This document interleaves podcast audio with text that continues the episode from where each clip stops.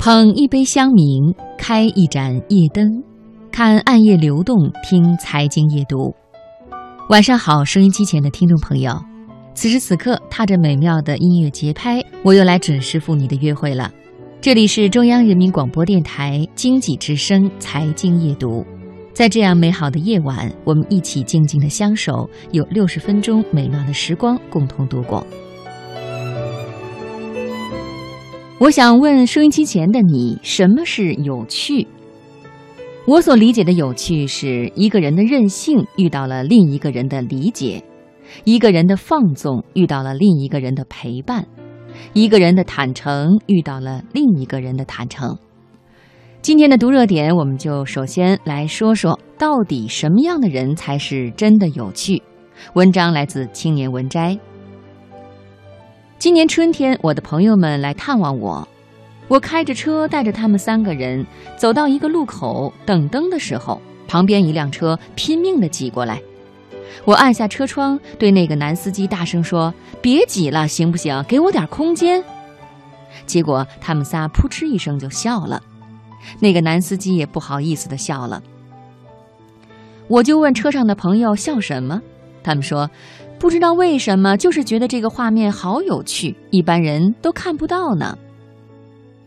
闺蜜至今还念叨多年前她挤在我小公寓时，最喜欢见我在楼下和摆摊儿卖水果的调侃：“哎，今天怎么贵了一块钱呀？我前天才买过的。”她说：“见惯了你不差钱的样子，我更爱你这烟火的一面。”只有真正爱你、了解你的人，才会觉得这样的你是有趣的。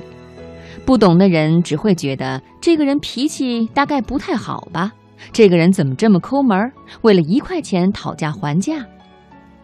但是在他们眼里，他们见到的是一个大部分时间都理性妥帖的我，竟也有任性的一面，也有不那么端庄的一面，也有和小摊小贩拉家常的一面。他们更爱你不完美的样子，并且认为这才是真正有趣的地方。只有真正了解一个人的好，面对他的无理取闹还能笑出来；不喜欢，多相处一秒钟都觉得多余。所以这世上的无趣，大部分都是遇错了对象。每个人的有趣，不是所有人都能了解的，也不是所有人都愿意陪伴的。因为有趣都是需要付出代价的，都是需要积累的。时间会让有的人越来越有趣，也会令有些人越来越无趣。小说里常有这样的场景：女主角不善言谈，躲在角落，偏偏男主角看出她的有趣，跑过去搭讪。这种剧情我是不信的。这样的故事只因女主角太美丽。